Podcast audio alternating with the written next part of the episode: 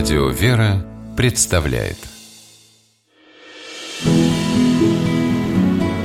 Имена, имена милосердие.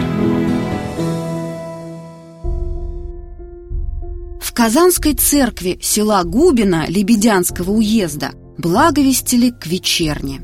Глухой звон старого треснувшего колокола разносился далеко по округе, слышали его и в соседнем селе Троекурово. Спешащие по своим делам люди останавливались, прислушивались, чинно крестились. В Троекуровском свято-Димитриевском храме службы в этот день не было. Местный священник сидел в келье пожилого монаха Илариона, странствующего отшельника, который недавно, по приглашению здешнего помещика Раевского, поселился в Троекурове. Священник и монах мирно беседовали за чаепитием. Заслышав колокол, оба встали и сотворили крестное знамение.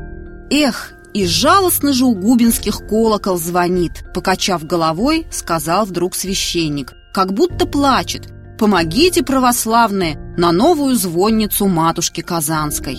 Колокол им и впрямь поменять бы, задумчиво ответил монах Иларион. Да только бедный в Губине приход, не набрать им самим на новый. Собеседники помолчали, прислушиваясь к доносящимся издали глухим ударам.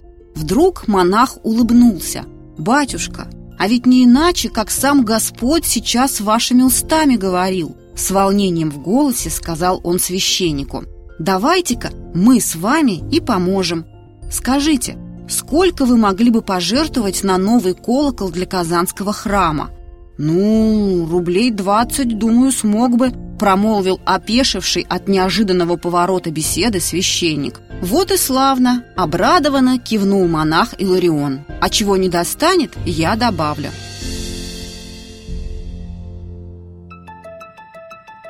Богачом Иларион, конечно же, не был. Отшельник, поселившийся в Троекурове после многих лет странствий по святым местам, уединенной жизни в глухих лесах и пещерах, был неустанным молитвенником, мудрым наставником, прославившимся среди людей своей святой жизнью.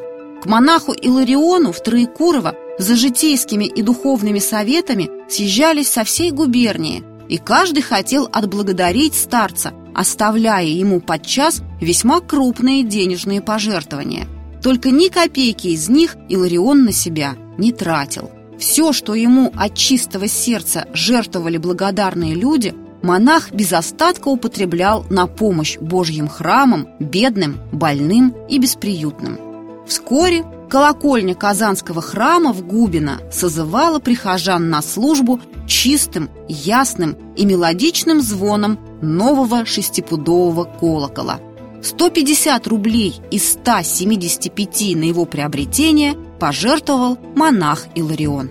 Узнав о том, что в селе Сизеново, неподалеку от Троекурова, обветшала и нуждается в серьезном ремонте церковь, Иларион послал туда деньги, на которые была покрыта железом крыша храма и отреставрирован иконостас.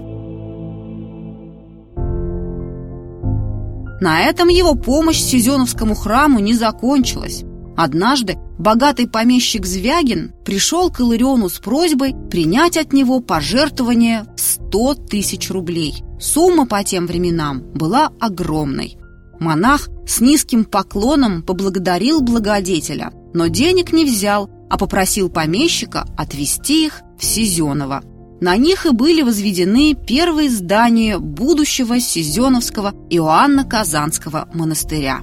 Разумеется, не оставлял Иларион попечением и троекуровские храмы, постоянно переадресовывая на их нужды щедрые пожертвования многочисленных своих гостей. Монах устраивал трапезы для бедняков, на Рождество и Пасху отправлял в губернские остроги гостинцы для арестантов. В Троекурово Иларион заложил обитель, которая росла и крепла его неустанными заботами – будущий Свято-Димитриевский монастырь. После смерти монаха в народе его стали именовать Иларионовским. «Лучше подавать, нежели принимать», — говорил монах Иларион из Троекурова. Именно так он и поступал, исполняя заповедь Христа и помогая людям. Церковь прославила Илариона Троекуровского в чине преподобного.